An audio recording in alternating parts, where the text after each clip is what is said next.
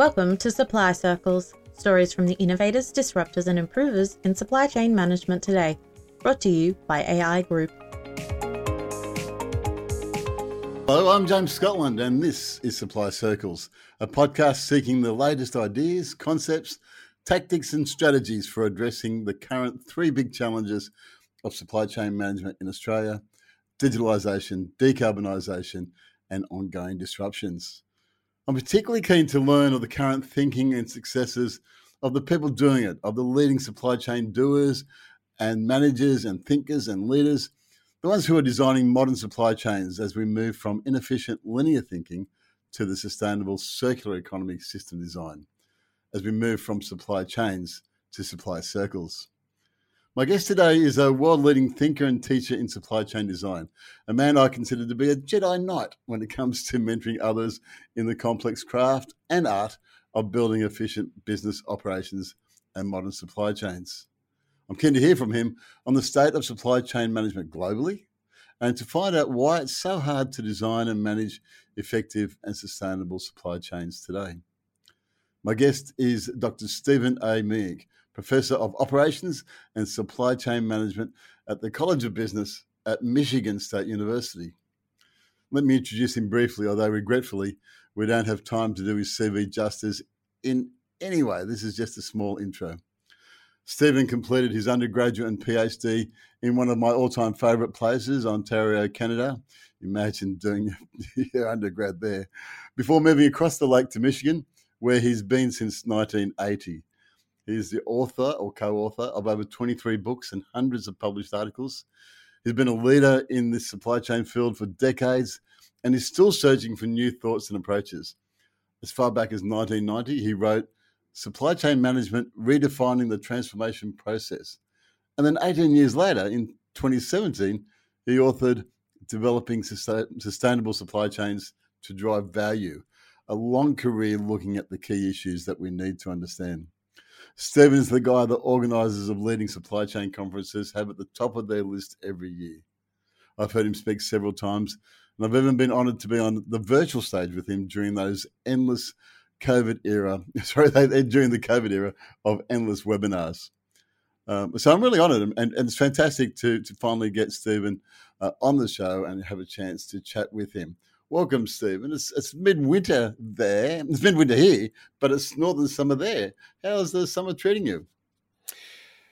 Well, uh, in Michigan, there's a saying which is if you don't like the weather, wait 10 minutes, it'll change. and that very much describes what's happening. Uh, last week I was on my motorcycle and it was about 20 it was in the 20s and now we're in the high 30s so it's it's highly variable we and, uh, global warming i think it's called.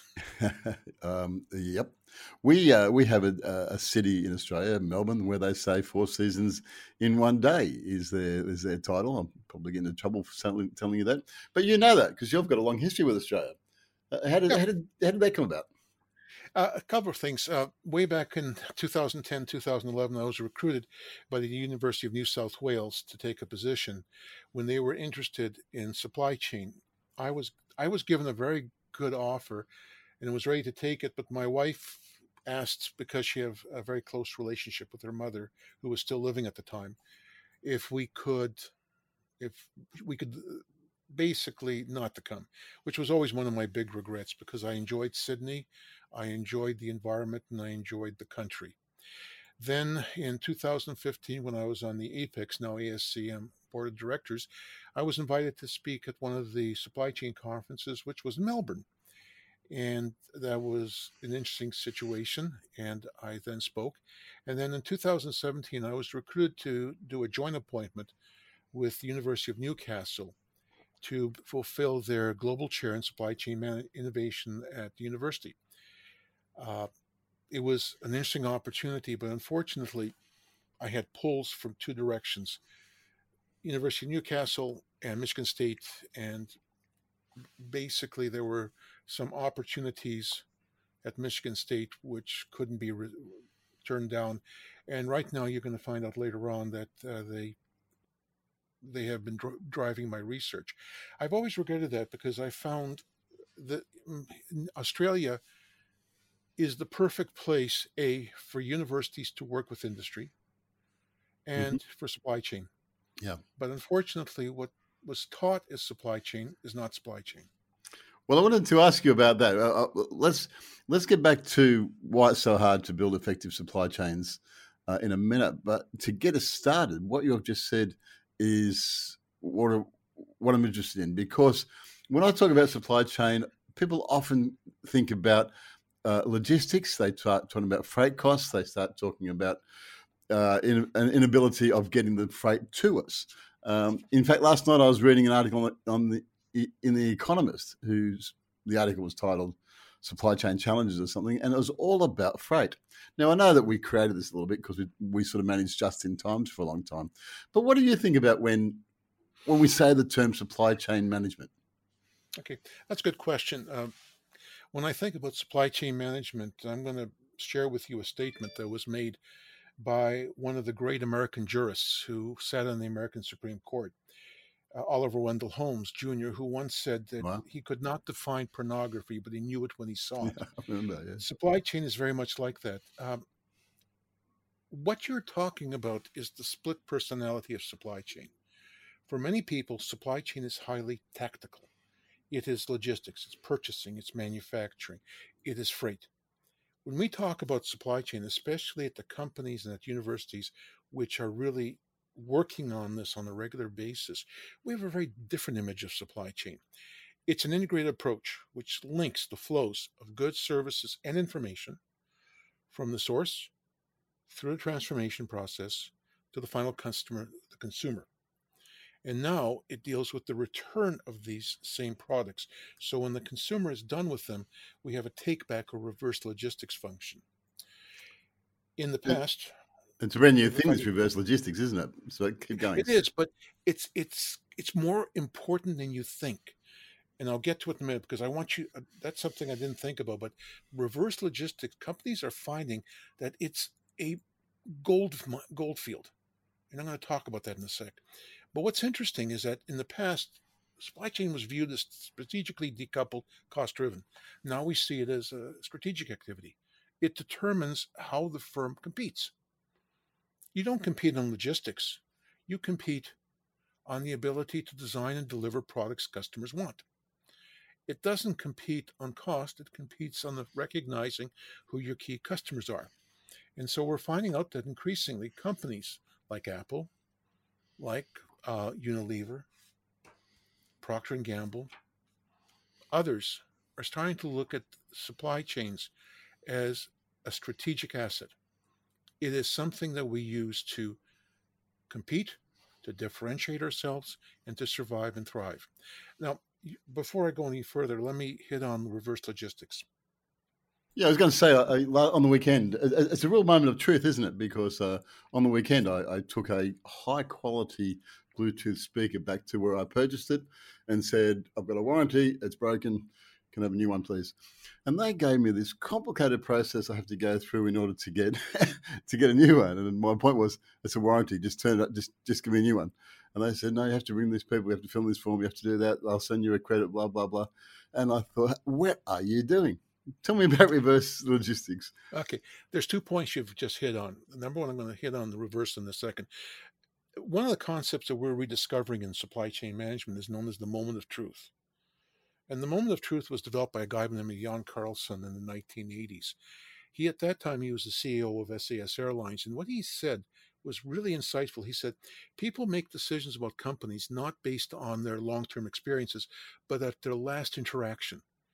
And I'm going to ask you to think about it. That interaction you had with the company, with the retail store, were you favorably or unfavorably impressed?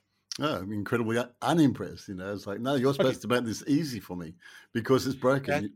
and there was a promise. I worked in insurance for a while. I used to as, as head of sales and strategy, and I said to all my people there that insurance is a promise. They pay us now on the promise that we'll do something when they need us. And now you've got the point. When people have a stock out, they have to, you know, it's not enough to say you've got a stock out, sorry. You have to make people whole.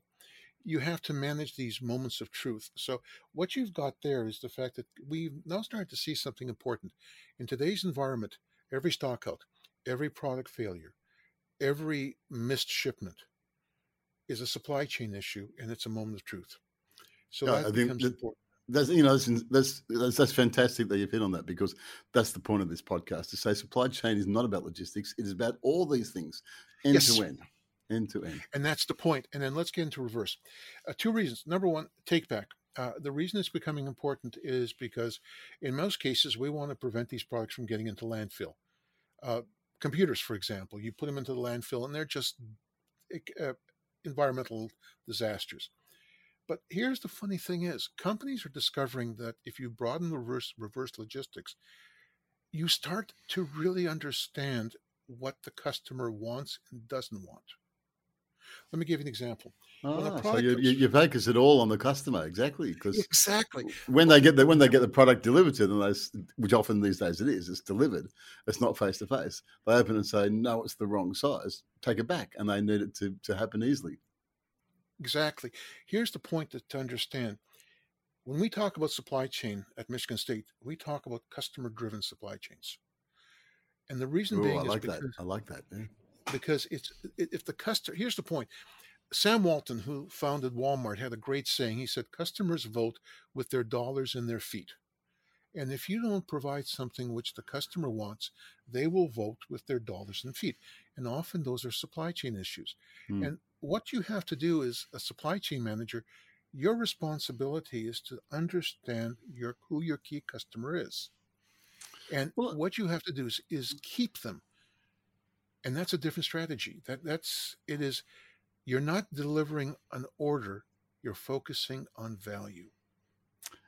let's let's talk about why it's so hard then to develop good supply chains. Um, you know, my management career, which is a while ago in at line management, it was all about sales and operational planning. So you'd you'd, get sales forecasts. Often I was in sales and would just make it up basically, have a good stab in the dark, have a look at some spreadsheets, have a look at last year. So yep, and then uh, operational planning would figure out how much stock they needed to get in, how much raw material, They'd, they'd schedule the machines and they'd punch it out, and it was very sloppy. Supply chain these days is much smarter than that. There's a whole bunch of analytics, but it's not working. You know, over COVID, we ran into all sorts of problems. Tell me about what went wrong. Okay, well, first of all, you're really asking two questions. What makes supply chain so difficult and what went ro- wrong beginning in 2020? So, uh, you know, which one do you want to take? Because both Let's go the first could- one. Let's go the first one then. Okay. What makes it so the- difficult? okay the first re- the first thing that makes it so difficult is i think our mindsets most firms think of supply chains as one up one down management what does that mean i manage my immediate customer i manage my immediate supplier the assumption there is that my supplier therefore will manage their suppliers and when you do that let me be very blunt that's stupidity Yeah. uh, because what happens is you get this distortion and the distortion therefore results in situations that you didn't expect.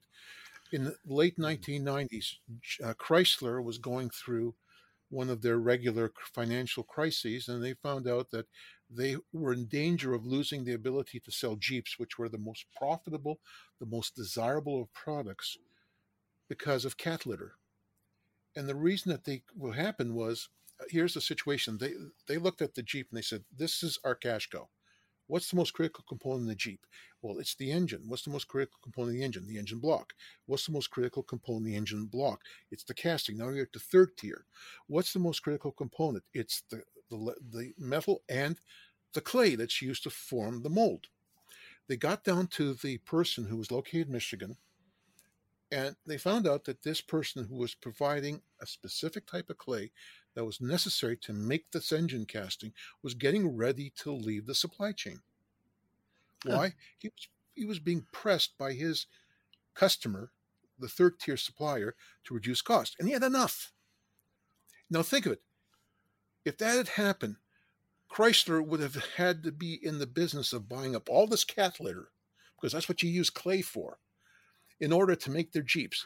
Think of it, and that's because that's a great story. That's that's one of those stories of a lifetime of supply chain. That's a fantastic story. I've not I've not heard that before. But we we, But- we got the same story now with silicon chips in cars. You know, they Oh, they didn't manage but their that- supply chain of, of chips. okay, but now you you're getting into something which is important. Most people, when they think of analytics, they think of data management. So I talk to people all the time. So I got a telephone call from the FBI. No, they weren't after arresting me. What they Well, did is they, congratulations on that. Thank you. anyway, but what happened was they wanted to say, is blockchain good enough to get us security? And I said, yeah, but it's not enough. And one of the things they forgot is supply chains are not simply about technology. Technology is a means to an end. It's about relationships. It's about the management. Here's something to think about.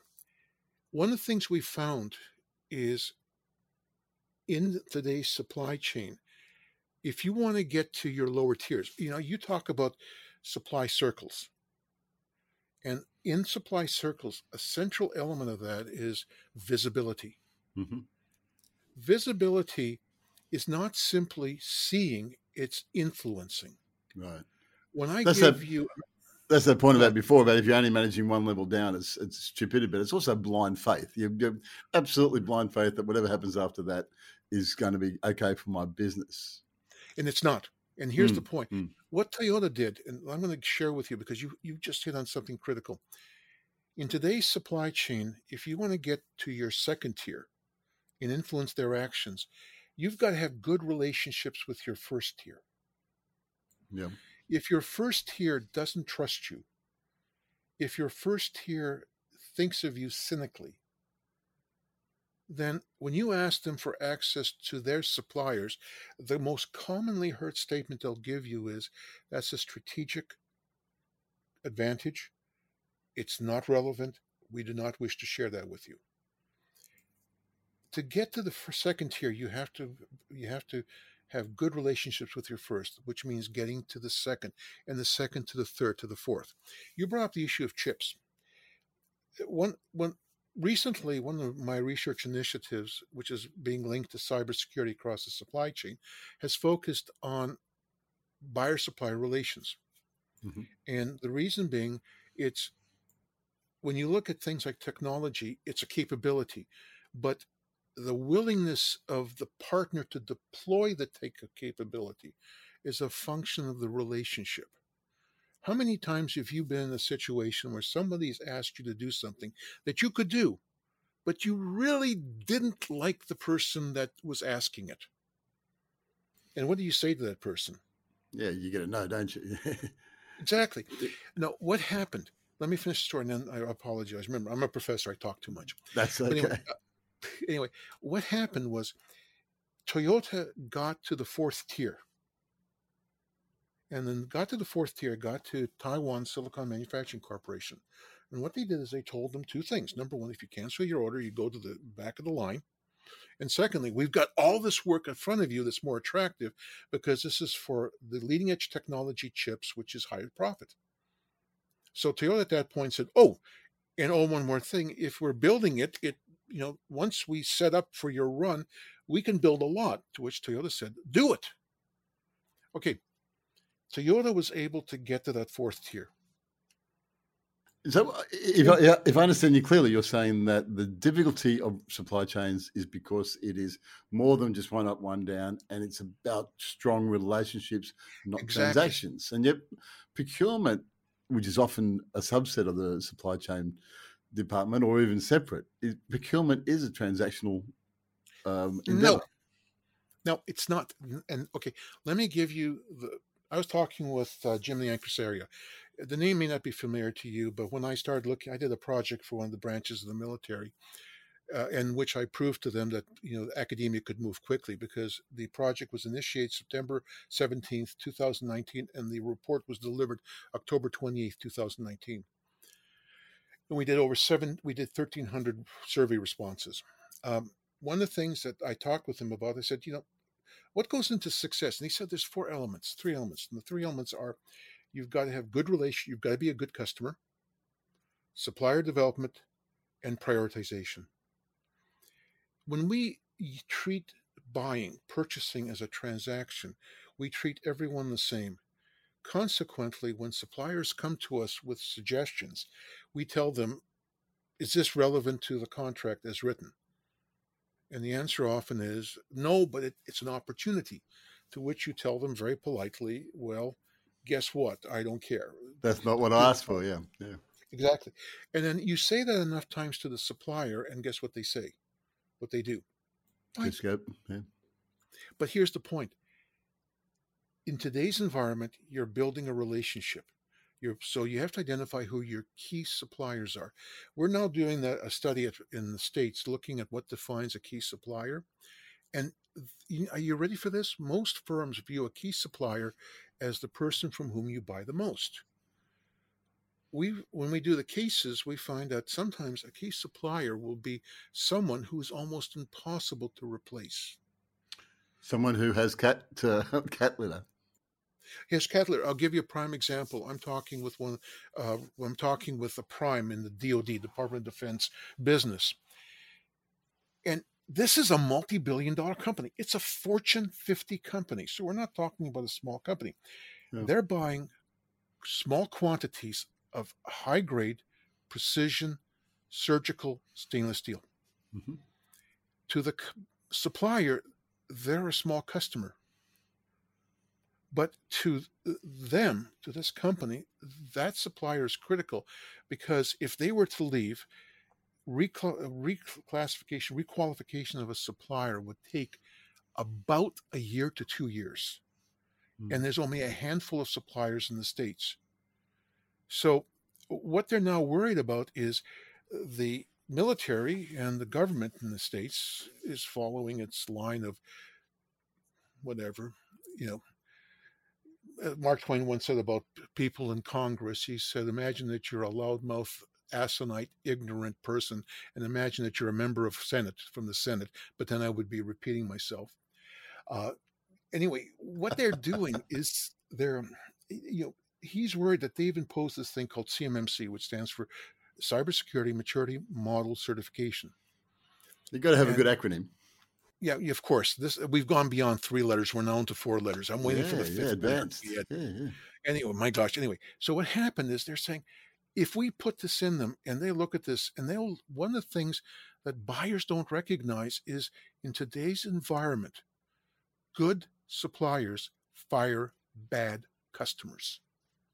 And if you're a transactional manager, what makes you a good customer? I was going to ask you about this because uh, uh, I, I, read some work from yours recently about how you know uh, good uh, bad buyers get get fired. I think it was it was yes. titled. It was a great line, and often we think it's all on the on the on the supplier. But if you take it past the transaction into relationship, well, then the buyer's got responsibility of being good. Yeah, I'll give you an example because you're hitting some points. Um, I'm talking with, uh, we're doing a, a, seminar for a company um, here at Michigan State. We, one of the things I kind of found interesting between Amer- between American universities and Australian universities is American universities, who are business schools, are often doing seminars with firms. You didn't see that often in Australia, mm-hmm. which surprised me. Because eh, to be honest, it was one of those situations when I work with a person who's a high level executive, those mm-hmm. people are very interesting in telling you whether or not you know what you're talking about. Mm-hmm. Just because it got published, they'll look at you and say, still a dumb idea. But they'll say it nicely. anyway, we're, we're working with it. And one of the examples we got was the Navy is placing orders with this customer, and they're coming back to them with changes, with requirements, with updates.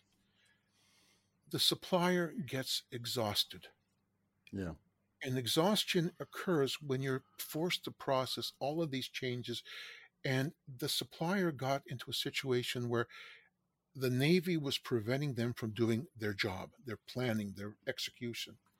And things like burnout, exhaustion, cynicism, uh, issues like inefficacy, which is when you interrupt someone from getting their job done. Those are things, those are attributes for finding that suppliers encounter so this is an Which, interesting idea. You're saying that uh, that, that, buyers have to add value, uh, the same as some, some suppliers have to add value. It really is a relationship. It is. And here's the point. And that's why you have to prioritize. If you can get a supplier and all you have to do is pick up a catalog or go to the internet and search and say, oh, there's a, another person. And he can qualify that person relatively quickly. For example, for buying reams of paper, it's okay. But if you're buying some of these things, like, you know, as you do in the Department of Defense. You're you're going to be prepping to do the replacement for the Collins class submarine, which means you're going to be getting working on developing suppliers who have unique capabilities. You have to understand that there's a relationship here. And if you're if you're not beneficial just because you pay your bills on time doesn't mean you're a good customer. You can be a pain in the butt and be considered a bad customer. And in today's environment, and here's something to think about we're starting to see a trend occurring now, which is countries are starting to consider reshoring, which is bringing production, bringing supply back. Uh, we're starting to find that buying from China and India, uh, buying from places like Vietnam may not be the best for some reasons involving issues like sustainability. And so when we start to do that, that means we are now queuing for attention from the good suppliers. And just because you have a lot of Australian dollars to spend doesn't mean that supplier is going to say, come down, come on down. It's the relationship. It's the notion that you have to manage it in such a way.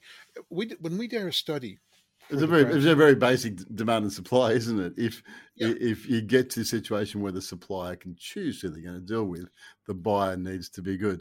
Now we saw that during COVID. I, want to get onto this about what went wrong sure, in COVID because um, you know, up until COVID, we were flying in supply chain. We are doing lots of good things wrong. We had just in time down. We had our inventory yep. figured out. We had data analytics coming out of our wherever, um, and and we were all focused on adding value, but really we were focused on cutting out uh, inefficiencies. And we seem yes. to have missed the risk aspect of supply chain. But don't let me, I, I don't want to tailor your answer. Tell me what went wrong. Okay. Yeah. Well, for example, the, uh, you're right. Lean played a major role in the states. We we call it lean. We used to call it JIT or JIT, and it gave rise to an infamous event, which is the COVID nineteen pandemic. Was when the JIT hit the fan. oh, it's an academic joke, yes. That's an academic joke, right? It takes, or no, it's a pregnant joke. It takes nine months to, for you to get it. Uh, anyway, uh, it's like a dead no, joke, but better, yeah. Yes, thank you. Anyway, uh, so the first thing, let's sit back. Prior to the COVID, first of all, let me make a statement. Prior to COVID, we started to see cracks in the current model. I was doing a presentation for some executives at Michigan State uh, high level executives, and I talked to them about the emerging developments. And we talked about sustainability, responsiveness, innovation. We talked about security and how those are becoming new demands. None of those so, are really based around efficiency, though, are they? That's interesting. No, no they're not. Yeah, yeah but here's yeah. the point: uh, what what you're doing is it's recognizing that not everyone wants to pay the lowest price. If you can get what meets your needs better than anyone else's, anything else, you're willing to pay a premium.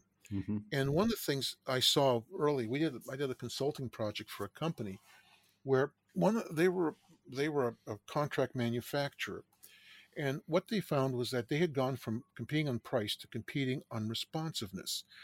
What they were doing was making a they had been uh, the contra the parent company the buyer had decided to focus on drug formulation. They were going to create the drugs and they were going to have this company become the factory. And this was a seasonal product. This was a product that was demanded when flu seasons hit. And so they were very specific. They said, We don't care about the cost. We're willing to pay a premium, but we don't want to forecast.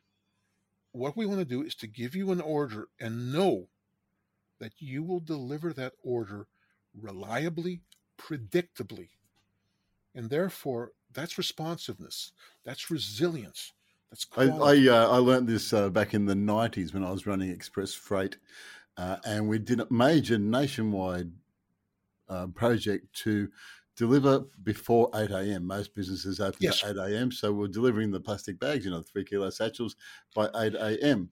Unfortunately, sometimes wind across the Nullarbor or somewhere like that would cause planes to be delayed. So we'd deliver it before 8 a.m. most of the time, but sometimes we were 10 o'clock, 10.30. And when we went back to our client base and said, aren't we fantastic? They said, no, you're not. I'd rather have it at 9.30 every day rather than 8 a.m. sometimes and 10.30 other days. It's a, it's a matter of understanding not only your clients, but also understanding what value really is.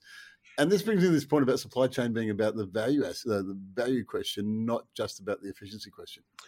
and that's the point and uh, th- that's the critical issue uh, you know every we okay let me finish off about what went wrong and then i'll also pick up on the value point because the value point was a major aha moment in my life it was what i refer to as a B, bfo a uh, blinding flash of the obvious where you know it's the, it's the one that you know the one that where you hit yourself in the head with your with the That's when of your hand Homer Simpson says, duh. Duh, it's a dumb moment. Anyway, what happened was in what we had is we had 20 years of basically we refined everything, we used lean, we reduced buffers, we cut out suppliers, we cut out lead time, we cut out inventory, we had sole source suppliers, we depend upon everything working well. Oh, by the way, we knew occasionally problems occurred, so we developed this concept called enterprise risk management. When COVID hit, everything fell apart. Yeah. And what we found out is that lean systems are not responsive systems. Mm. They're responsive within tight bounds, but they're not responsive. The other thing we've we've learned is that don't confuse cost with value. When Right. when I started to think about value, I started to see the fact that people think of supply chain as being in isolation. Since 2012, I've been talking about the business model. And I say the business model consists of three elements it's who's your key customer, Mhm. what's your value proposition, what are your capabilities. And the key customer is who do you focus on? And what did they expect? And the thing I learned from working with some very good companies is they never assume they know their customer. Was one manager put to me, he said, We expect to be surprised by our customer Mhm. because as soon as you assume you know the customer, you're dan- you're dead. Mhm. And then the second thing is the Well, we saw that during proposition. COVID. It kept changing all the time, pivoting. Exactly. And you have to be close to the customer. Mm, And mm. suddenly, and that closeness also is one reason why I talked about in one article I wrote, which was written in the frustration with I was on the professional board and I was trying to tell them that the efficiency perspective was wrong. And they told me I was an academic and I didn't know anything. And they said, I know that. That's why I'm an academic. But, you know, there's this issue here that when I saw this in action, I saw companies changing straight lines to triangles. What does that mean? In most companies, the customer, the consumer talks to marketing, marketing talks to us. What's the problem with that? Well, number one, it takes time. Number two, it's distorted because marketing never tells you exactly what the consumer, the customer said. They tell you what they think the customer said, which means it's Mhm. biased. Mhm. In companies which were successful, we saw the customer talking to marketing and talking directly to supply chain Ah, yeah. so that what supply chain was doing is they were seeing what the customer needed what were their challenges what were the issues what The- There's there's an interesting art- uh, interesting example in Australia. I don't know about America during COVID, where um, um, for no reason at all, toilet paper kept disappearing off the shelves. Yes. People were buying, and people were saying, "Oh, it's a supply chain issue." And I say, "Well, it is, but not what you're thinking. It's not a supply issue because there's never ever any shortage of, of toilet paper. The problem was is that the customer and the process weren't didn't trust each other. You know, they, and so it was a supply chain issue, but not what everyone thinks." And that, that's what you got so what you got happening is you had hoarding behaviors and when people when you couldn't establish the credibility of the supply chain people basically they responded the same way. I was in poland years before before the iron curtain fell and what i found in poland was that you had what was a a survival economy which is a scarcity economy which is people hoarded everything because you never knew if you needed it supply chains when they're predictable get around that and when they're Mhm. unpredictable people hoard but so what happened was and the thing that we learned from the pandemic was that supply chains could be optimal but they could also be fragile Hmm. I, we, we did, didn't we? Yeah. yeah. but the other thing we found too is that people were so focused on risk but they didn't understand uncertainty and uncertainty is a different creature from risk Hmm. Okay. Uh, okay, risk. When I, a guy named the Frank McKnight in 1921 published a book on risk and uncertainty, and what he says in that book is risk con- consists. There are two distributions we worry about. There's impact and uh, and outcome. You know, like Mhm. what's the probability of it taking place, and when it comes, what's it going to do to us? And he said, if you if you know those distributions, you've got risk, and we Mhm. can use expected value. But he said uncertainty is when either or both of those distributions are unknown.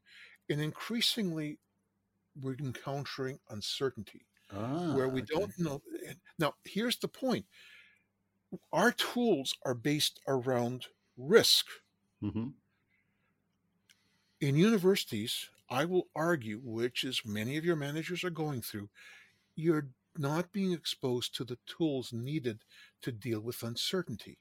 Hmm. For example, what's the best tool that you need to deal with uncertainty? It's scenario planning. So Scenario planning. People don't know scenario planning. No, it, we do know it. Shell, for example, Sure. Shell is one of the most marvelous companies. It, it's it's it's an expert in scenario planning. But I'm here at Michigan State. I talk to my colleagues. We know about it, but we don't teach it. So people, so people didn't have the tools. It's like, you know, it's like when you have you have electrician's toolkit, but then it's your water main that breaks. Well, I think I understand what you're saying. The the years ago, I was I was running a business at uh, uh, University of Southern Queensland, and a guy came Yep. to see me. Uh, it was around the SARS, about 2005, six, I don't know, Yep. 2007. And this guy from the federal government turned up and said, "Have you got a plan if we have to close down Toowoomba uh, for four or five months due to a SARS break?" And I thought he was a nut. I thought he was a nutter. Why would anyone close down a city for the size of Toowoomba for an extended period? That just doesn't make any sense. Uh, but he wasn't, was he? Uh, how do you? You can't plan for that. I, said, but maybe we need to start thinking about really strange scenarios. Part of this, um, part of uh, part of the proposition is that we're dealing with digitalization, decarbonisation, and disruption. So this is this these disruptions. And but see what scenario planning and what people understand about scenario planning is scenario planning is not the scenario, it's the developments that are driving it. Of the results, yeah, right. Oh, I see. Ah, okay. So what you're doing is you're saying, uh, for example, we're going to see we, we have an intertwined economy, or we're going to see the fact that we use digital, we're now linked digitally. What could happen to us that could adver- adversely affect us? And what you're doing is recognizing that there are developments which are taking place, and when combined, they give rise to potential situations. And what you're doing with these potential situations is you're understanding what the im- potential impact and how do you start to think about how you manage the system. When I was in Australia, one of the things I found interesting, Michigan, we have deer. Mhm. And right now, I can tell you right now, I was out bicycling yesterday, and right in front of me jumped a deer. And in Who was more frightened? well, I don't know about that. I'm on a bicycle. Let's put it this way: it hits me. I'm going to have great fun. Anyway, but uh, in Australia, you have joeys. Think about the following: scenario planning is your ability to develop plans so that when the joey sh- jumps out in front of you, you're not just simply reacting on gut instinct. Mhm, mhm. and we don't teach that and so what's happening is we're also we're also not dealing with some of the major issues we have had 20 years where we've never had to really deal with supply chain management we've had one up one down we Mhm. haven't dealt with relationships we haven't uh, d- dealt with how we prevent distortion of messages in the supply chain and yet we've known about them the supply game the telephone game has been well known Yep. we haven't prioritized. So, what we're now being tasked to do is to build the supply chain. You know what the irony is? The things that we're being asked to do now are not just simply useful for the COVID. they're the things we need to do for sustainability, Yeah. for cybersecurity, for visibility. hmm So what you've got right now is um, we've been eating junk food, and now suddenly we've got to change our habits and do the right stuff. It's all quinoa. What is it? Quinoa from now on. Uh, we we, we talked before about uh, supply chain. Oh, before I go on, how does listeners, the people here listening in, saying, "Gee, I need to get scenario planning into my my business," where do they start the thinking of that? Oh, uh, uh, okay. Um, uh, Clive. Okay, there's a book called "The Mind of the Fox." Uh, I'm trying to remember. I usually know the guy's name, uh, Clive something. we'll put and it into cl- we'll put it into the show notes. So yeah, it's called the the mind of the fox. Right. It, it- this is someone from South Africa. I was introduced to him, to him by Colin Siftel when I was on the board of directors, and he it was the first person who really talked about scenario planning as a strategy. The Mhm. other thing is that there is also available on Amazon or some of the book companies. There is typically the Shell Guide to Scenario Planning Yeah, yeah I've seen that. the shell guide and the shell guide is about it's a, uh $25 american so i would think it's going to be around 30 $35 australian and it's a wire bound book and it's kind of the bible it's Yeah, shell yeah. used this so For anyone who doesn't know what scenario planning is, scenario is ba- Shell basically said we'll, we'll break our management team up into three three groups. One looks at the best case scenario for the next 12 months. The other one look at the average case scenario, and the, the third one look at the worst case. And we'll Or figure the- out what our what our plans are for each of those scenarios. or else what we can do is we can look at the following let's go and take a look what's happened with the ukraine etc uh, one scenario would be that we're dealing with an environment in which inflation is going to keep on going in which we're going to be expecting about let's say 8 to 15% inflation we're going to see uh, lack of food and resource uh, fuel oil energy prices will keep going up uh, we can talk about another scenario where inflation gets um, controlled, but yet we have ongoing pressures from energy. So what you're doing is a scenario is a setting, it's a situation description. And what you're doing is you're saying those descriptions are a result of factors, of forces. So what you're doing in scenario planning is identifying the forces and seeing what they can what they can create and then saying what does that mean for us? And it's basically a, a way of trying to figure out what can happen. So for example um, scenario planning may be looking at well for example uh, looking at uh, with the covid-19 how's this going to affect the small to medium sized enterprise in australia australia is very unique from the perspective that your economy is very dependent on your small to medium sized enterprises in the united states 47% of all economic activity come from small to medium sizes in australia it's more than that. Uh, In Australia, innovation, social change come from and employment come from the small and medium size.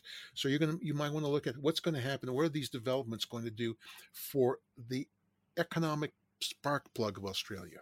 Yeah. We we we could talk for hours, uh, and I am. It's a great conversation. Let's let's talk some more. I want to ask you two the two issues before we finish. Sure. We, we, we you mentioned before, uh, and I mentioned in my intro that supply chain is both strategic and tactical. Let's just Yeah. take tactical about from for for the last few minutes we've got together. Uh, when we increase our um, just in case inventory, when we go from just in time to just in case, that has an effect on supply, on our cash flow. It also Yes. might it might also mean that we end up with excess stock that we have to get rid of, which has an extra effect on our, our on our, our cash flow. What's the thinking on inventory now? How do we manage inventory? Well, again, what you're really looking back is you're looking at, and um, okay, a couple of things are occurring. Number one, people are asking the question: uh, Is there any possibility for us to do postponement in inventory? That is, wait until the final moment to configure. Keep in mind that we we're a long way from the rest of the world, so when we buy stuff, we've got a delay and we've got massive freight costs as well. So, in but in in your case, I would say we're, we're going to be. Here's the point: people look at the direct cost of inventory. What companies are now recognizing, like Toyota has recognized, is that the indirect of not cost of not having inventory can be significant. It can cause other production problems. For example, who thought that not having chips would have caused the inability of car companies to deliver product? One billion dollars for Ford in one quarter. Um, unbelievable! Yeah. Unbelievable. Yeah. And that so the other. Yeah, but the problem is the reason it wasn't seen is because it was a small amount. What people, what Ford didn't realize is if you didn't have the inventory, it's not just that you didn't have the inventory, but it you needed the inventory to make the end product. So now you have a problem that Ford is responding in three ways to the chip shortage. It's got products which are sitting in yards because they can't be delivered because they're lacking certain chips. What they're also doing is they're shipping product to you and they're saying, "Oh, by the way, bring it back in and we'll put the, we'll put the functionality in later on." Or the third thing they're doing is saying, "Guess what? You know the functionality we promised you, it's not there. Tough luck. Isn't life wonderful?" But the so, problem uh, is, we we don't. It is going to affect our cash flow, but we just yes. have to see it in a different business model approach. Okay, and the reason being is we often look upon it in isolation. One of the things I'm surprised at that people haven't used to understand inventory is the strategic profit model. Right. Okay.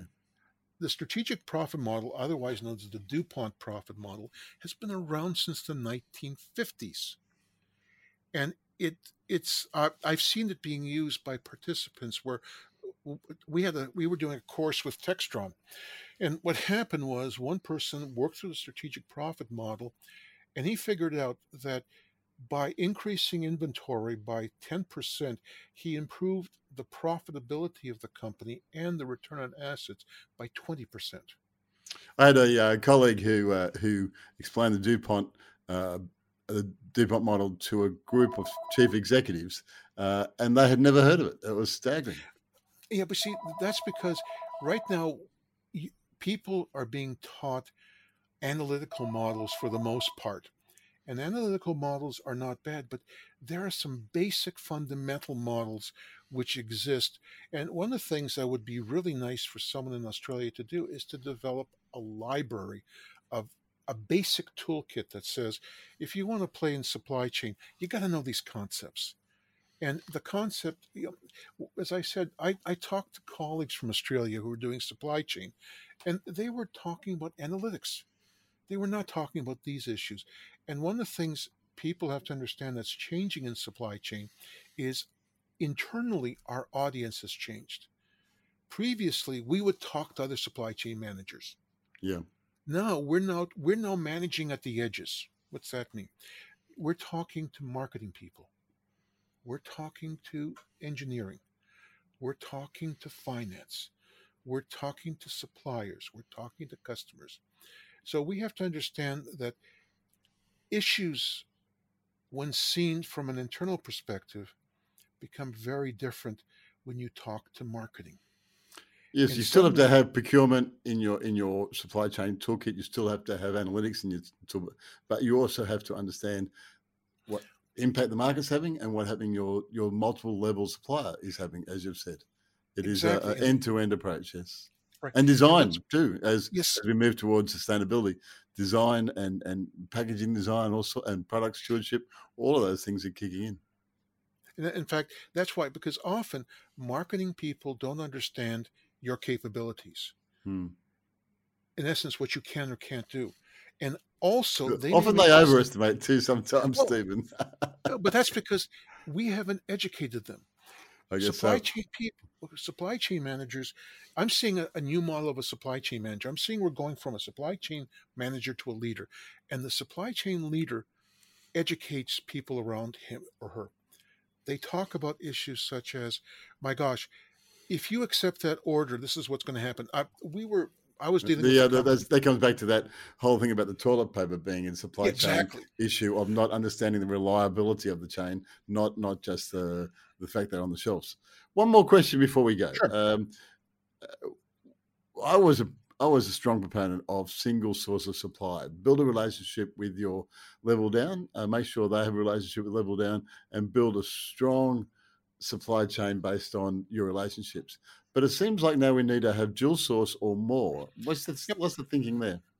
It's basically a risk management. It's uh, here's the point. If okay, a couple of reasons it's occurred. A couple of them came out of the pandemic. One of them came out of the pandemic was that some of these sole sources were located in other countries. A colleague of mine, uh, I- I'm on the, I sit on the National Defense Industry Association, uh, which is the equivalent of a prof- the professional society which deals with the Department of Defense. And he is used to be a professor at University of Alabama Huntsville, but he's now the CEO of a ESOP, uh, Employees Stock Ownership Program company. And one of the things he was buying certain types of stainless steel rods from a German company. He was told a couple of weeks into the pandemic by another supplier if you're buying rods from this guy, change because there's indications that there's a strong demand in Germany. They're going to focus completely, uh, they're going to use their production completely for Germany. So, what we're starting to find out is sole source suppliers are good, but in an emergency, what we found out is priority shift. And for example, in India or in China, when the pandemic hit, when the COVID, they were using masks for their own purposes, not to export, even though we were paying. The other reason, too, is we're starting to understand that things happen. Um, we're right now. We're, I'm working on some research dealing with supplier So, so would you suggest that to uh, a dual source is the best way to go? Is or just The do a, risk, source do a risk assessment each situation? Well, dual source is really looking at the following issues. Number one, to what extent is the capability that you're dealing with unique? Because some cases you're buying a capability that no one else in the marketplace has. sure. So in that case, you're forced to deal with source source. hmm If you don't want to deal with a sole source, you have to have an engineering solution solution in place. Again, that's the concept of managing at the edges. And that's why, for example, if you were doing scenario planning, you would have had backup plans which would say, if this occurs, we have an alternative method of building the product which enables us to get away from this capability. I think this Second brings us to the. Oh, sorry, go on. Yep, sure. Uh, uh, then it also means we have to start thinking about issues such as um, how much are we buying, how important are they, uh, how stable is the environment that they're in, um, and so what you're starting to look at in some cases we're looking at dual sourcing as recognizing that things can happen which radically affect our ability to obtain supply. hmm And this is why one of the com- concerns I've had about Australia is you don't teach purchasing as the rest of the world sees it.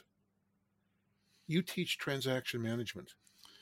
Yeah, And you well, don't teach you don't teach strategic sourcing. So anyway, those issues have to be looked at because every decision has to be looked at in terms of costs and gain, uh, in terms of risks and opportunities. Uh, it's a long, it's a it's a Weasley answer to a very good question, but No, I think uh, I, think it's been terrific, and, and uh, we'll wrap it up there. We could talk all day. In fact, you and I could could. talk for uh, for weeks. I'm sure we covered a lot in this in this episode. and I'm really pleased about that because we started off by asking what is supply chain, and we really had a chance to explain and examine why it's so complex, why it went wrong in COVID, and what we need to do now. We have to look at the whole organization, look at each situation Yeah. within our organization, and build an overall plan. Uh, we talked about, uh, and I love your comments about uh, relationship suppliers, uh, also being a good buyer. We talked about. Um, I I love this comment about uh, visibility is, is is not just understanding the data; it's actually understanding what the situation is. That was that was great insight. Um, all about lean. Uh, we talked about the DuPont. we, we talked about the mind of the fox and how the audience keep changes. And then we talked about some tactical issues as well. Thank you so much. It's been a great pleasure. It was, conversation. it was this was fun. I, I I enjoy this, and if you ever want me back on, just simply give me a holler. I'll just come on over to Michigan and we can go bike riding and watch the deers. No, we Michigan, we got good beer. I said deer, beer. Beer, but we got beer as well. Beer and deer. All right. Great chatting Take to care. you. Thank you, Professor. Take care.